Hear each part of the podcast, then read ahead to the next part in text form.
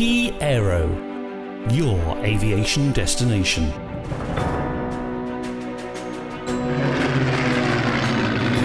Historic aviation. Hello and welcome to the FlyPast podcast. I'm uh, your host, Hans from Key Aero. Also got James Peen, assistant editor of FlyPast, with us. Hi, James. Hi, Hans. And today, guest is Dave Brocklehurst, uh, chairman of the Kent Battle of Britain Museum Trust. Hi, Dave. Good morning, everybody. Nice to have you on. Thanks for coming. My pleasure. And also, I should have said uh, Dave Brocklehurst, MBE. Yep. Of course. Apologies for that. So, um, That's all right. thanks for thanks for joining us, Dave. So I just want to fill people in on what's going on here. So um, it's just gone nine in the morning, um, and the uh, museum opens at ten. So we're sneaking in a little uh, a little window before the crowds descend. It's sort of it feels like some sort of live broadcast on BBC News or something like that. So we'll just uh, we won't take up uh, too much of your time, but um, it's um, very exciting to um, have museums open again. How, how how does it feel for for, for you guys on the other side of the um, It's a little surreal because we've had sort of we were only open four months last year, but we were open through the critical 80th anniversary of the Battle of Britain. But we've been closed for seven months, so it's a bit surreal. It's also surreal because the museum is actually my home and my garden, so it's welcoming people back into my home environment where I spent most of the lockdown, obviously by myself. So are you the only person in, in historic aviation in the UK who who um, who lives on the grounds of the museum? Um, quite. I don't know of anybody else. Uh, Mike, the founder, was the first, as far as I know. When he sadly passed, I, I moved on to site, and I was sort of caring for him. So I was here for a couple of years. So it was an overlap. But um, yeah, my back room is literally a hangar. So. which is quite, cool. which is quite cool. Does that does that yeah. mean that you know? So you, you mentioned obviously you're, you're the chairman, but because you're on site, do you kind of um, do you basically have to do everything like you know fix the kettle you know turn the printer yep. off and on again all that sort of stuff we're volunteers so literally yeah i, I clean the toilets. Um, luckily one volunteer one day a week cleans them but the rest of the week i clean them it's chairman is means nothing really. It just means that i lead from the front and i don't ask anybody to do anything. I'm not prepared to do myself. So which is good way to run things because then you get respect from your volunteers your, your fellow volunteers. Yeah no, absolutely. Now, just in case people don't uh, know uh, much about the history of the uh, museum, so home to the largest collection of Battle of Britain memorabilia uh, with artifacts from over 700 crash sites. Is that correct? Yeah, correct. Yeah. So t- tell us a bit about the, the, the history of the museum and how it kind of came to be. The history of the museum, it started back in 1965, uh, where Mike Llewellyn, who was also an MBE, um, heard about a crashed aircraft from his father, went looking for it, um, got a couple of his mates to join, sort of thing, and it just sort of multiplied from there. So in the um, late 60s, around the Battle of Britain film, it was a travelling exhibition. Um, the first main displays were actually in 1969 for the um, premieres of the Battle of Britain film at various cinemas around Kent. Um, we then had a premises at Langley near Maidstone in the chicken shed of a former Battle of Britain pilot Brian uh, Hitchens. We soon outgrew that and moved to Chilham Castle. And by the late 70s, we'd outgrown that site, um, and the option for Hawkinge should come up. Um, so we started working, I started volunteering here in 1979, um, and then we opened the first building here in 1982, and it's just progressed from there, really. Now the largest Battle of Britain museum anywhere in the world. Let's just go back to that. So you you you joined in 1979. How, how old were you in 1979, if you don't mind me asking, Dave? I, I was a 10 year old lad um, nagging my parents to come and volunteer at the museum. They thought it was a fad that I was going through. Came along, met um, Dave Buchanan and Len Green, who were the founders of the Hawkinge site uh, before the Kent Battle Museum moved on to Hawkinge. Um, and they decided, said yes. So I was 10 years old when I recovered my first aircraft. I was 14 when I went out on a push bike, found and recovered my first aircraft by myself. Um, I was 17 when I became a trustee, 21 beca- when I became chairman, and that's 31 years ago now. So that is that is incredible, isn't it? I mean, I know the seventies was a different era, but you know, like um, it's, it's amazing, isn't it? Being a volunteer from the age of ten. I mean, I mean, yeah. I'm pretty sure that the seventies is the uh, is where the sort of phrase "the dog ate my homework" uh, originated. I mean, did you ever kind of um, did you ever, ever have to tell a teacher, sorry, uh, sorry, miss, I couldn't hand my uh, my maths in because I was uh, recovering um, a, some Battle of Britain artifacts no, from the beach? I, I didn't have that. The problem was that I had history teachers who started teaching the Second World War. and were making mistakes. And naively at that age, I corrected them, which wasn't a good idea. That's that, that is that is incredible. Tell us about the the, um, the, the first um, you know your first sort of aircraft recovery that you just mentioned, and you know and like that. Yeah, I was a ten year old lad, sort of invited on a recovery. I don't think my parents realised what I was up to, but also being one of the small, well, being the smallest person, um, when it was um, sort of a small excavation, quite often they let me go down the hole to do some of the work because I was I was smallest and could get to places others couldn't. But um, it was a Spitfire that we dug um, near Smeeth. Um, yeah, and loved it. It was you know real archaeology. You're digging up something that's a, a minute of an hour of a day. Um, the pilot had been sadly killed, but I later met his family. Um, so yeah, it's a, it's an amazing experience. Like, like a child Indiana Jones before Indiana Jones existed. um, yes, of sorts. Yes.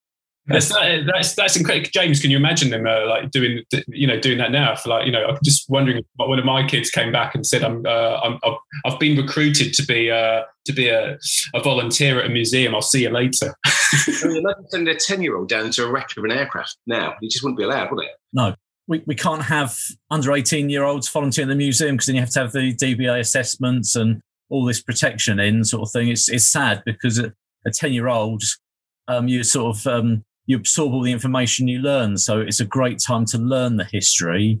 And of course, in the in the late 70s and 80s, a lot of Battle of Britain pilots were around. I've I've known over a thousand Battle of Britain pilots, and we're down to one now. So I was incredibly lucky, but incredibly lucky that uh, several um, individuals gave me the opportunity to join and sort of nurtured me from there. Really. So that's a really interesting point, actually, because uh, my eldest son is 12 and um, spends a lot of time watching you know, World War II, Battle of Britain documentaries, really interested in all the kind of the detail. And I think that kind of age, you know, 10 onwards, you know, the, the, the, the mind is sophisticated enough, isn't it, to start being really interested in some of this. And I think it's quite fascinating um, and reassuring that, you know, children of the modern age who live on TikTok, etc., are still interested and still have a massive respect for what those people did for us. Absolutely. And the other thing that we, we do at the museum is that we aren't, we don't class ourselves as an aircraft museum. We're a museum of the men of the Battle of Britain. So the recovery of a crashed aircraft is the means to tell the story of the pilot, the aircrew who shot them down. So it is something that appeals to people of all ages. It appeals to ladies where they come in and they're sort of a bit apprehensive because it's another aircraft museum. But when they actually come in and see it's about the human side of it, it, it, it draws them in. Um, it's the sort of inquisitive nature. When we get schools come in, if I know they're pre-booked and I know where they come from, I can actually mark out whose aircraft crashed in that area, who's buried in that area, and sometimes who actually even went to that school. So it just actually, they may be 81 years ago now, but there's a connection that they feel connected to the story and draws them into the subject. I, suppose one of the things about um, your museum is obviously where it's situated, that was a very kind of, um, you know, yeah. a, a, very active and lively part of, uh, you know, Britain, wasn't it? Just because of its proximity um, to France. 26 fighter squadrons flew out of Hawkinge during the Battle of Britain. So, you know, there's only 71 squadrons participating in the Battle of Britain. Um, it was closest airfield to occupied France. Um, airfields had two minutes from order to scramble to be airborne, except Hawkinge, which was one minute 30 seconds because it was so close to the French coast. Um, squadrons with experience took off and flew inland to come back on themselves to have the height.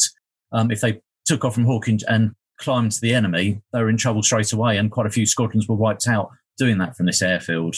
So, how, how long would it have taken um, for an aircraft to get from Hawkinge to the French coast? Um, well, we, we, we, do it the other way. Um, a, a, bomber, a German bomber coming to hit Hawkinge is about six minutes.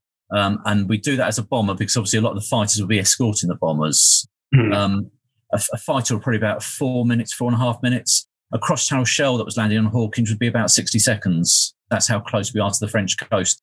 Before they built the houses from formerly Mike's flat and my flat, you could see across and you could, on clear days, you could see car lights in the evening. You could see house lights on the French coast. That's how close we are to, to France. That is pretty pretty mind boggling, isn't it? I mean, you, you, mentioned you've you've met over a thousand Battle of Britain pilots. I mean, oh, sorry, uh, from from obviously when you were yeah. Know, I've, I've, met I've met around about 400, but I've been in contact with around about 1,000 Battle of Britain pilots.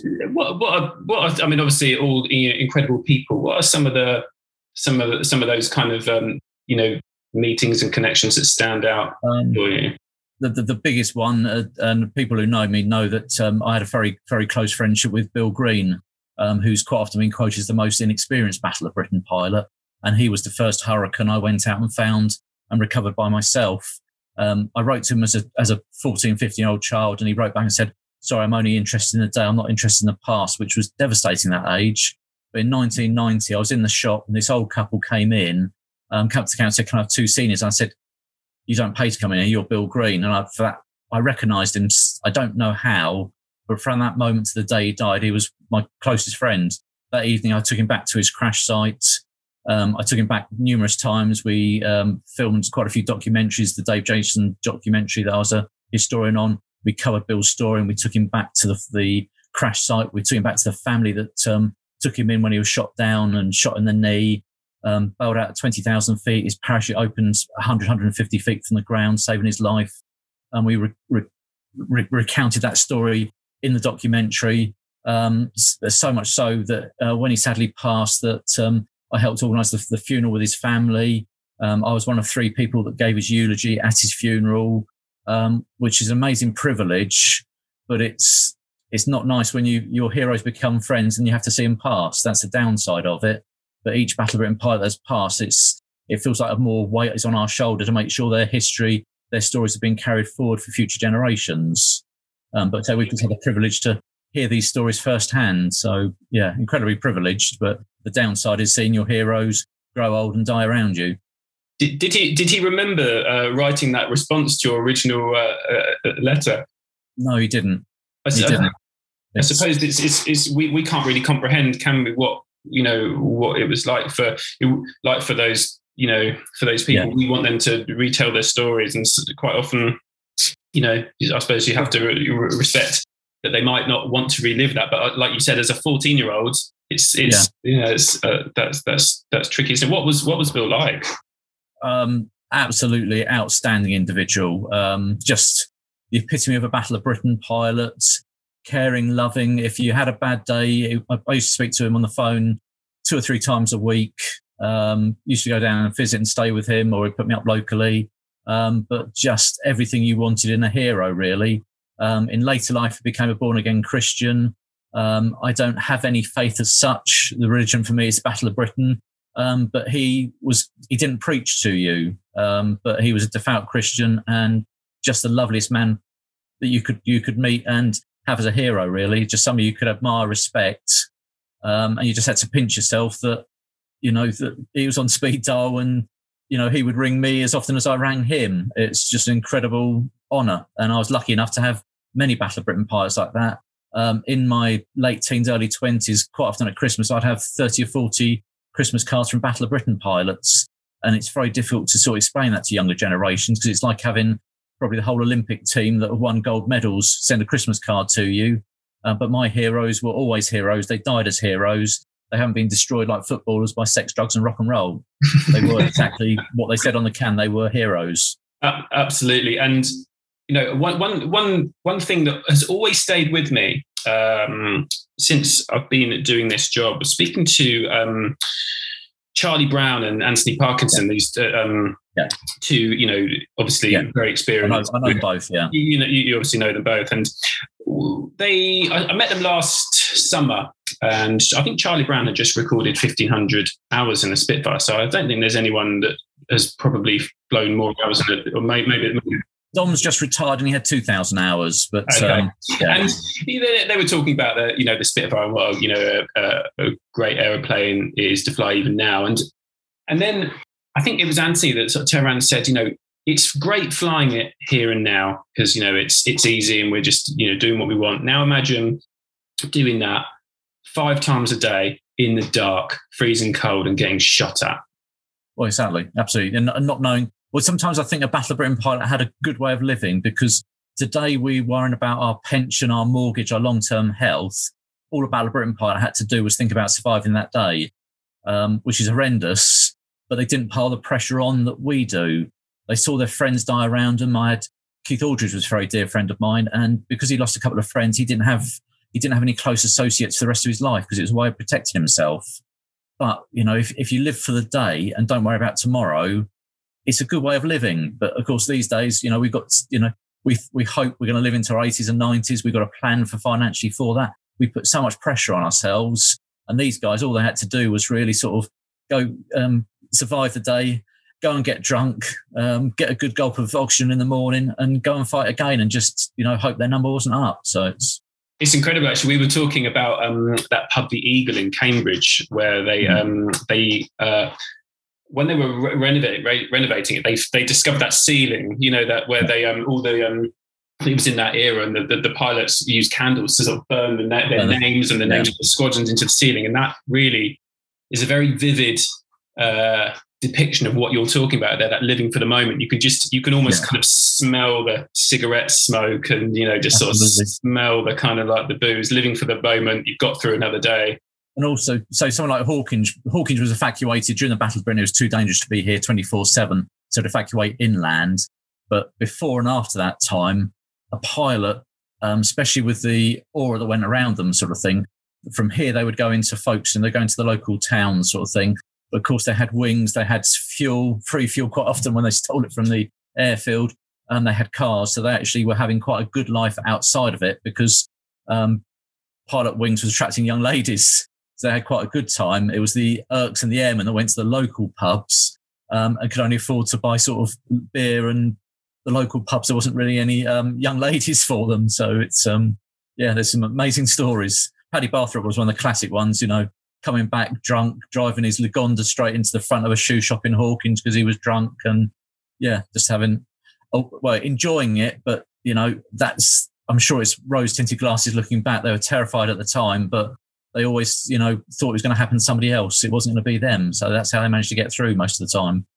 Yeah, no, absolutely. I mean, going back, going back to the museum. I mean, obviously, you know, seven hundred odd artifacts. Is there one? Well, it's seven hundred aircraft. It's sorry, probably hundred thousand exhibits, but it's seven hundred yeah. aircraft that we've excavated from the Battle of Britain or Battle of Britain aircraft. That each one tells the story of the pilot, the air crew, um, who shot them down. But it's everything 1940. So obviously we've got a lot of aircraft. Um, in the last five years, we've added a Boulton Paul Defiant, beautiful. Really, you've got to call it a, a, a modern built Defiant because it was built on the Boulton Paul production line by former employees. Um, a lot of the metal was left over at the Boulton Paul factory from the Defiant and Balliol production. That's a stunning aircraft. We acquired that in 2015 from the Boulton Paul Association. 2017, um, 2018, we bought the remains of the Blenheims that John Romain had to build a Blenheim, which is an ongoing project. We've just added the cockpit too. And then last year, six days before the lockdown, we acquired the um, what turned out to be a Heinkel, not a Casa, a German-built Heinkel, and that arrived on the 15th of March. Six days later, we went down on lockdown. But during the lockdown, myself and then a few others, we managed to rebuild it and have that um, painted. Well, it was a year ago this Sunday that we finished painting it. tell us a bit more about that project then. Um, well, it's one of those things. Um, as a child, I've dreamt of all these aircraft. We've we've had Hurricane and Spitfire and Messerschmitt replicas from the Battle of Britain film. A lot of them being rebuilt with original parts, but obviously we've got a long list of aircraft that we wanted. And being up at um, Duxford many times, seeing the what we thought was a Casa sort of in the back of the hangar, um, I always had ambitions to try and acquire that. And we also had ambitions with two Casas in America. Uh, when I was um, sorting out the deal and buying the Blenheim project, I mentioned to quite a few people at Duxford that we were keen to get the, the Casa as we thought.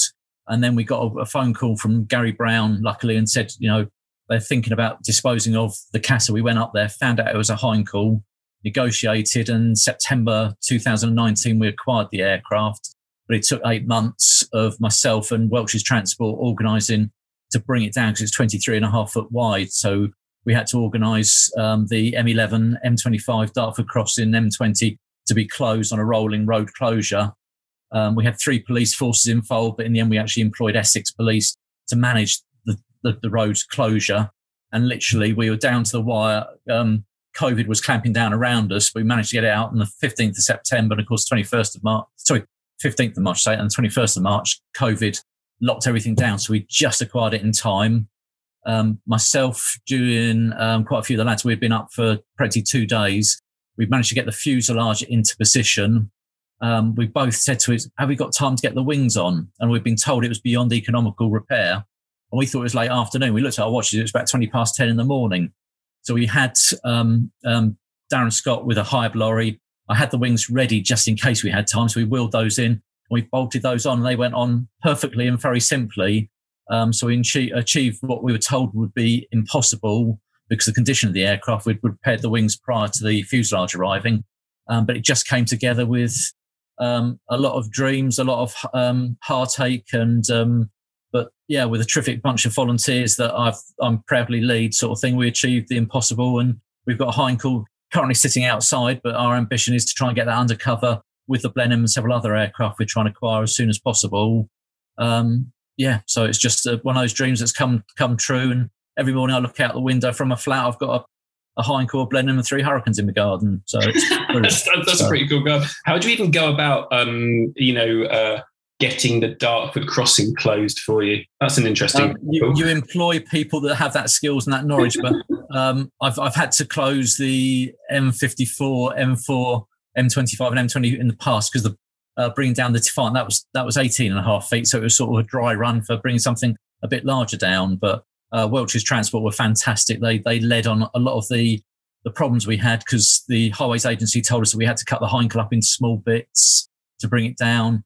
Um, we were told that we had to ship it uh, down by barge from Felixstowe to Tilbury and bring it down there. And I pointed out it was longer on the road than if we just brought it straight down. So it was a lot of going backwards and forwards between authorities and just just going with the heart sort of thing, really, and pleading our case. And we got there in the end, really. And very lucky that the Imperial War Museum donated the aircraft and donated the transport cost to bring it down. So that made it more achievable for us um, and will allow us to, to acquire our next project sooner than we thought.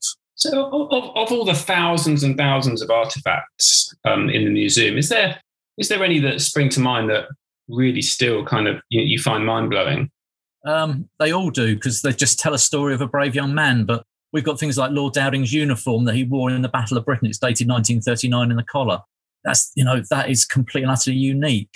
And we've got Keith Park's memorabilia. Last year I rebuilt that area and I've got Keith Park's memorabilia on his right hand side of Dowding's uniform because he was his right hand man. It's just everything is just oozes history and it's it's not just about mechanics, it's about men here. So every single fragment's got a story that we tell on the display, but a lot of them have got stories behind the, the finding the aircraft, the recovery of the aircraft, the finding the pilot if he was alive, finding the family if he wasn't, um, bringing families down to see that, that he's been remembered. It's just, yeah, it's just, it's, it's 80, 81 year old history, but it's living because it's still here telling stories. Um, families are still alive. We've still got Paddy Hemingway alive, the sole surviving Battle of Britain pilot. It's out of 2,938 pilots and aircrew. We've got one left. So, you know, he's the last of the few, but when he when he sadly passes, his story is, is being told here with everybody else. So we hope in a thousand years' time that if you come to Hawkinge to the Battle of Britain Museum, you will see these stories. And it's the same as going to the battlefield of Hastings and seeing Sergeant Smith with a uh, an arrow and a bit of chainmail. We hope that what we're setting in foundations, when we're long forgotten about, um, our heroes won't be.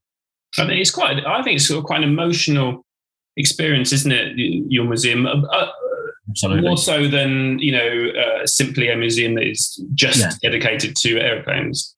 It's, it's fantastic going to the national collections. It's lovely to see all these airframes, but it's like a car showroom. It's quite cold. It's quite clinical. It's it's a Spitfire, a Hurricane, a Lancaster.